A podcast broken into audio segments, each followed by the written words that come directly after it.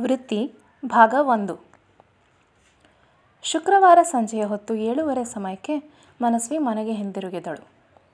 ಬೆಂಗಳೂರು ನಗರದ ಪ್ರಖ್ಯಾತ ಆರ್ಕಿಟೆಕ್ಚರ್ ಸಂಸ್ಥೆ ವ್ಯಾಂಟೇಜ್ ಪಾಯಿಂಟ್ ಆರ್ಕಿಟೆಕ್ಟ್ಸ್ನಲ್ಲಿ ಸೀನಿಯರ್ ಆರ್ಕಿಟೆಕ್ಟ್ ಆಗಿ ಮನಸ್ವಿ ಕೆಲಸ ಮಾಡುತ್ತಾಳೆ.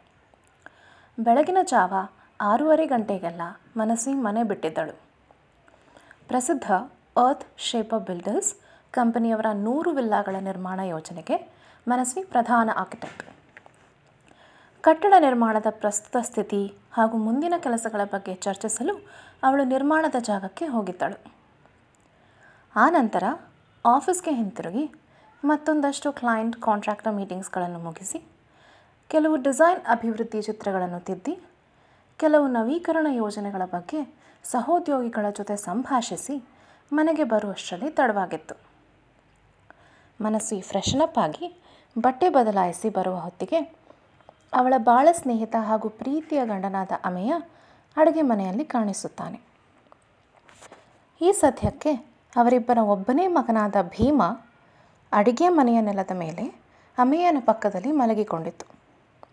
ಎರಡು ವರ್ಷಗಳ ಹಿಂದೆ ಮನಸ್ವಿ ಹಾಗೂ ಅಮೆಯ ಒಂದು ಪ್ರಾಣಿಗಳ ಆಶ್ರಯದಿಂದ ಭೀಮನನ್ನು ದತ್ತು ತೆಗೆದುಕೊಂಡು ಬಂದಿದ್ದರು.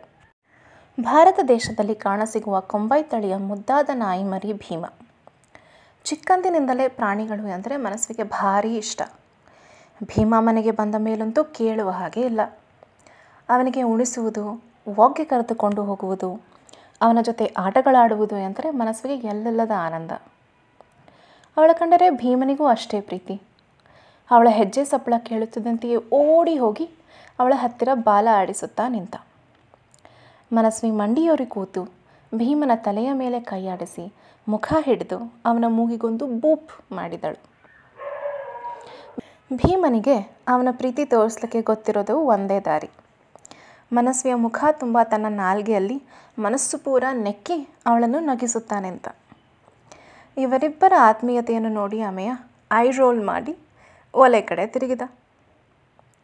ಮನಸ್ವಿ ಭೀಮನಿಗೆ ಅವನ ಬಟ್ಟಲಲ್ಲಿ ಪೆಡಿಗ್ರಿ ಊಟ ಹಾಕಿ ನೀರು ಇಟ್ಟು ಮತ್ತೆ ಅಡುಗೆ ಮನೆ ಕಡೆಗೆ ನಡೆದು ಬಂದಳು ಹಾಗೆ ಅವಳಿಗೆ ಬಂದು ಅಮೆಯನನ್ನು ಹಿಂದಿನಿಂದ ತಬ್ಬಿ ಹಿಡಿದು, ಹಾಯ್ ಬೇಬಿ, ಎಂದಳು.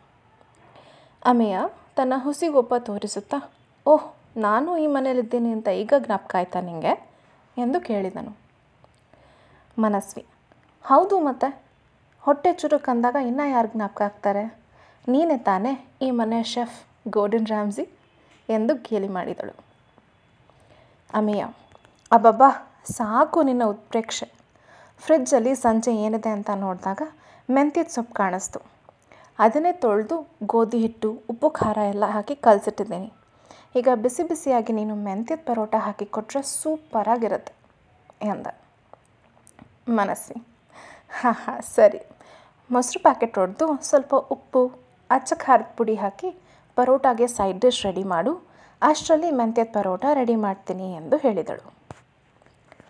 ಬಿಸಿ ಬಿಸಿ ಊಟ ಮಾಡುವ ಸಮಯದಲ್ಲಿ ಮನಸ್ವಿ ಅಮ್ಮೆಯನ ಹರಟೆ ಅಡುಗೆಯಲ್ಲಿನ ಉಪ್ಪಿನಿಂದ ಹಿಡಿದು ಅಮ್ಮ ಅತ್ತೆಯ ಮನೆ ಕಡೆಗಳ ಗಾಸಿಪ್ವರೆಗೆ ಹೋಗಿ ಜಗತ್ತಿನಲ್ಲಿ ನಡೆಯುತ್ತಿರುವ ಪ್ರಚಲಿತ ವಿದ್ಯಮಾನಗಳ ಕಡೆ ತಿರುಗುತ್ತಿತ್ತು.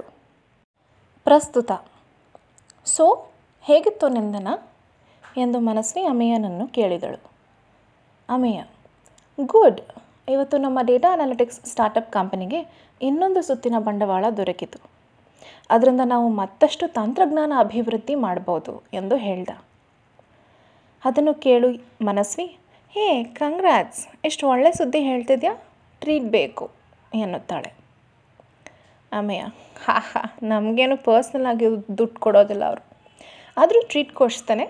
It's a result of my hard work too ಎಂದು ಹೆಮ್ಮೆ ಪಟ್ಟ ಮನಸ್ವಿ. ಇವತ್ತು ಇನ್ನೊಂದು ವಿಷಯ ನಡೆಯಿತು ಗೊತ್ತಾ? ನನ್ನ ಆಫೀಸ್ ಕೊಲೀಗ್ ಸಹನ ಗೊತ್ತಲ್ಲ ನಿಮಗೆ ತುಂಬ ಪ್ರತಿಭಾವಂತ ಹುಡುಗಿ. ತನ್ನ ಡಿಸೈನ್ ಕೌಶಲ್ಯಗಳನ್ನು ಬಳಸಿ ಸೂಕ್ತವಾದ ನಗರ ಯೋಜನೆ ಪರಿಹಾರಗಳನ್ನು ಸೂಚಿಸುವುದರಲ್ಲಿ ಅವಳದು ಎತ್ತದ ಕೈ. ಇನ್ನೊಂದೆರಡು ವರ್ಷದಲ್ಲಿ ಸಂಸ್ಥೆಯ ಪಾರ್ಟ್ನರ್ ಆಗೋದರಲ್ಲಿ ಸಂಶಯನೇ ಇಲ್ಲ. ಹೀಗೆ ಇರಬೇಕಾದ್ರೆ ಇವತ್ತು ದಿಢೀರಂತ ರಿಸೈನ್ ಮಾಡಿ ಎಲ್ಲರಿಗೂ ಶಾಕ್ ಕೊಟ್ಬಿಟ್ರು. ಅಮೆಯ. Oh, how strange. ಏನಕ್ಕಂತೆ ರಿಸೈನ್ ಮಾಡಿದ್ದು? ಮನಸ್ವಿ. ಮೊದಲ ಬಾರಿಗೆ ತಾಯಿ ಆಗ್ತಿದ್ದಾರಂತೆ. ಇಲ್ಲಿ ಮಗುವನ್ನ ನೋಡ್ಕೊಳ್ಳೋದಕ್ಕೆ ಸಹನಾ ಅಥವಾ ಅವರ ಗಂಡ ನಿವಿನ್ ಕುಟುಂಬದವರಾರು ಹತ್ತಿರದಲ್ಲೆಲ್ಲ. ಅಷ್ಟೆಲ್ಲ ಓದಿ, ಜ್ಞಾನ ಸಂಪಾದಿಸಿ, ಅನುಭವ ಪಡೆದು ಇನ್ನೇನು ಪ್ರಮೋಷನ್ ಸಿಗುವ ಸಮಯದಲ್ಲಿ ಬ್ರೇಕ್ ತೆಗೆದುಕೊಂಡ್ರೆ ಖಂಡಿತ ಅವಳ ಕೆರಿಯರ್ಗೆ ಇದು ಹಿಂದೆಜ್ಜೆ, ಎಂದಳು. ಅಮೇಯ. ಓ, ಬಹುಶಃ ಅವರು ಹೇಳಿದ ಹಾಗೆ ಈ ಸದ್ಯಕ್ಕೆ ಸಹನಾ ತಾಯಿ ಆಗುವುದು ಮತ್ತು ಅದರ ಜೊತೆಯಲ್ಲಿ ಬರುವ ಜವಾಬ್ದಾರಿಗಳನ್ನು ಹೃತ್ಪೂರ್ವಕವಾಗಿ ಮಾಡಲು ಆದ್ಯತೆ ಕೊಡುತ್ತಿರಬಹುದು.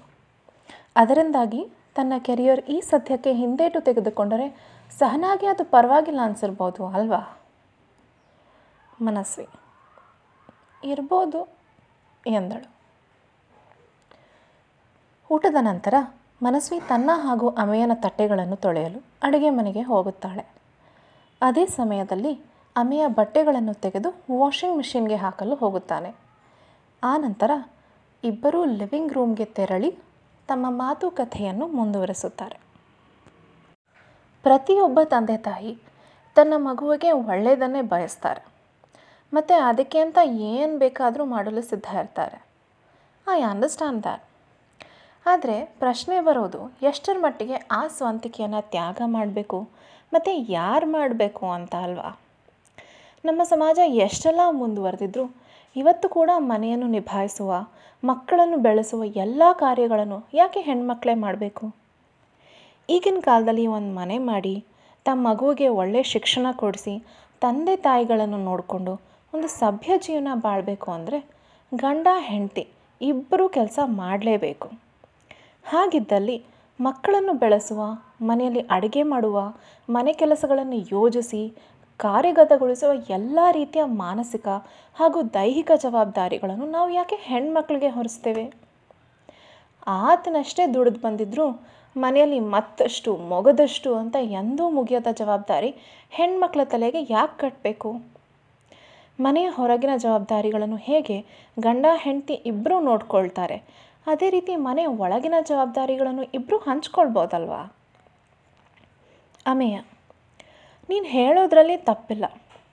ಅದೇ ರೀತಿ ನೋಡೋದಾದರೆ ನಮ್ಮ ಸಮಾಜ ಗಂಡು ಮಕ್ಕಳ ಮೇಲೂ ಸಾಕಷ್ಟು ಜವಾಬ್ದಾರಿಗಳನ್ನು ಹೊರಿಸುತ್ತದೆ ಅಲ್ವಾ? ಈಗ ಸಹನಾ ಕೆಲಸ ಬಿಟ್ಟ ನಂತರ ನೀವೇನು ಸಹ ಹೆಚ್ಚು ಜವಾಬ್ದಾರಿ ತಗೊಳ್ಬೇಕು. ಏನೇ ಕಷ್ಟ ಬಂದರೂ ನೀವಿನ್ ಧೈರ್ಯ ಕಳೆದುಕೊಳ್ಳುವಂತಿಲ್ಲ ಹೇಗೆ ಸಹನಾ ಮೇಲೆ ಮನೆಯನ್ನು, ಮಕ್ಕಳನ್ನು ನಿಭಾಯಿಸೋ ನಿರೀಕ್ಷೆ ಇರುತ್ತದೋ, ಅದೇ ರೀತಿ ನಿವೇನಿಂದ ಮನೆಯ ಆರ್ಥಿಕ ಸುರಕ್ಷೆಯನ್ನು ಕಾಪಾಡುವ ನಿರೀಕ್ಷೆ ಇರುತ್ತದೆ. ಗಂಡು ಹೆಣ್ಣು ಯಾವ ಪಾತ್ರ ನಿಭಾಯಿಸಬೇಕು ಅಂತ ಸಾಂಪ್ರದಾಯಿಕ ಪ್ರತೀತಿಯನ್ನು ಸಮಾಜ ನಿರೂಪಿಸ್ತಾ ಬಂದಿದೆ. ಆ ಪ್ರತೀತಿಯನ್ನು ಎಲ್ಲರೂ ಪಾಲಿಸಬೇಕು ಅಥವಾ ಪಾಲಿಸಬಾರ್ದು ಅಂತ ಹೇಳ್ತಿಲ್ಲ. ಆದರೆ ಪ್ರತಿ ಮನುಷ್ಯ, ದಂಪತಿ ತಮ್ಮ ಜೀವನಕ್ಕೆ ಯಾವುದು ಸೂಕ್ತ ಅಂತ ಆಲೋಚಿಸಿ ಆಯ್ಕೆ ಮಾಡಬೇಕು ಅನ್ನೋದು ನನ್ನ ಅಭಿಪ್ರಾಯ. ಮನಸ್ವಿ. ಅದು ನಿಜ. ಪ್ರತಿಯೊಬ್ಬರೂ ತಮಗೆ ಸೂಕ್ತವಾದ ಆಯ್ಕೆಯನ್ನು ಮಾಡಬೇಕು. ಬಟ್ ಐ ವಂಡರ್ ಎಷ್ಟರ ಮಟ್ಟಿಗೆ ಅದು ವೈಯಕ್ತಿಕ ಆಯ್ಕೆ ಮತ್ತು ಎಷ್ಟರ ಮಟ್ಟಿಗೆ ನಿರಾಯ್ಕೆ ಅಂತ.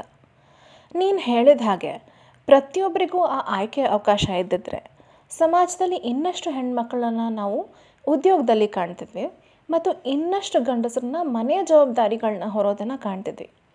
ಇವತ್ತೊಂದು ಆರ್ಟಿಕಲ್ ಓದ್ತಿದೆ, ಭಾರತ ದೇಶದ ಆರ್ಥಿಕ ಸ್ಥಿತಿ ಎಷ್ಟೆಲ್ಲ ಮುಂದುವರೆದಿದ್ರು ಟ್ವೆಂಟಿ ಟ್ವೆಂಟಿಯಲ್ಲಿ ಕೇವಲ ಪ್ರತಿಶತ ಇಪ್ಪತ್ತರಷ್ಟು ಮಾತ್ರ ಹೆಂಗಸರು ಕಾರ್ಮಿಕ ಶಕ್ತಿಯ ಭಾಗವಾಗಿದ್ರಂತೆ. ಪ್ರತಿಶತ ಎಪ್ಪತ್ತಾರರಷ್ಟು ಗಂಡಸರಿಗೆ ಹೋಲಿಸಿದ್ದಾರೆ ಲಿಂಗಭೇದ ವೇತನ, ಅಂತರ, ಕೆಲಸದಲ್ಲಿ ಬ್ರೇಕ್ ಇದ್ದರೆ ಮತ್ತೆ ಕೆಲಸ ಸಿಗೋದಕ್ಕೆ ಹೆಚ್ಚು ಅಡಚಣೆಗಳು, ನಮ್ಯತೆಯ ಕೊರತೆಗಳು, ಈ ರೀತಿ ಕಾಡೋ ಸಮಸ್ಯೆಗಳು ಒಂದ ಎರಡ. ನಮ್ಮ ದೇಶದಲ್ಲಿ ಮ್ಯಾಟರ್ನಿಟಿ ಲೀವ್ ಆರು ತಿಂಗಳಿಗೆ ಏರಿಸಿದ್ದಾರೆ. ಅಮೆರಿಕ ದೇ ತರಹದ ದೇಶದಲ್ಲಿ ಎರಡು ಮೂರು ತಿಂಗಳು ರಜೆ ಕೊಡೋದಕ್ಕೆ ಹೋಲಿಸಿದ್ರೆ ಹೆಚ್ಚೇ ಇದೆ. ಆದರೆ ಮೊದಲ ಬಾರಿ ತಂದೆ ಆದ ಗಂಡಸರಿಗೆ ಎಷ್ಟು ದಿನ ರಜೆ? ಒಂದು ವಾರ ಕೊಟ್ಟರೆ ಹೆಚ್ಚು. ವೈಯಕ್ತಿಕ ಆಯ್ಕೆ ಮಾಡೋದಕ್ಕೆ ಬೇಕಾದಂತಹ ವ್ಯವಸ್ಥೆ ಇರಬೇಕು ಅಲ್ವಾ? ಅದಿಲ್ಲದ ಸಮಯದಲ್ಲಿ ಆಯ್ಕೆ ಅನ್ನೋದು ಬರೀ ಬಾಯಿ ಮಾತಿಗೆ ಅಷ್ಟೆ. ಅಮೇಯ ನೀನು ಹೇಳ್ತಿರೋದೇನೋ ಸರಿ ಅನಿಸುತ್ತೆ. ಸೊ ನಿನ್ನ ಪ್ರಕಾರ ಇದಕ್ಕೇನು ಪರಿಹಾರ?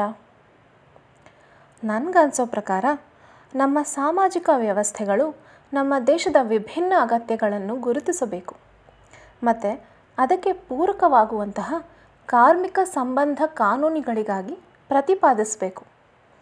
ಅಂತಹ ಸಮಾನತೆಯನ್ನು ಪ್ರೋತ್ಸಾಹಿಸುವ ಕಾನೂನುಗಳ ಮಾರ್ಗದರ್ಶನದಲ್ಲಿ ಕಾರ್ಯಾಲಯಗಳು ಸುಗಮವಾದ ಅವಕಾಶಗಳನ್ನು ಗಂಡು ಹೆಣ್ಣುಗಳಿಬ್ಬರಿಗೂ ದೊರಕಿಸಿದಾಗ ವೃತ್ತಿ ಜೀವನಗಳಲ್ಲಿ ಒಂದು ಬ್ಯಾಲೆನ್ಸ್ ಅಥವಾ ಸಮತೋಲನ ಬರುವ ಸಾಧ್ಯತೆ ಹೆಚ್ಚುತ್ತದೆ. ಮೇ ಬಿ ಆಗ ಸಹನಾನಂಥ ಒಳ್ಳೆಯ ಉದ್ಯೋಗಿಗಳು ತನ್ನ ವೃತ್ತಿ ಜೀವನದ ಮಹತ್ವಾಕಾಂಕ್ಷೆಗಳನ್ನು ಬದಿಗಿಡುವಂತಹ ಅವಶ್ಯಕತೆ ಕಡಿಮೆ ಆಗಬಹುದು. ಅಮೇಯ. ಅದು ನಿಜ. ಸೊ, ಇವತ್ತಿನ ಚರ್ಚಾ ಸ್ಪರ್ಧೆಯಲ್ಲಿ ನಿಂದೆ ಗೆಲುವು. ಈಗ ರೆಸ್ಟ್ ಮಾಡೋಕ್ಕೆ ಹೋಗೋಣವಾ? ಪ್ಲೀಸ್ ಕಣ್ಣೆಳೆಯುತ್ತಿದೆ ಎಂದ. ಮನಸ್ವಿ ಹಾ ಸರಿ ಸರಿ. ಎಂದು ನಗುತ್ತಾ ಎದ್ದು ಬಂದು ಲಿವಿಂಗ್ ರೂಮ್ ದೀಪವನ್ನು ಆರಿಸುತ್ತಾಳೆ.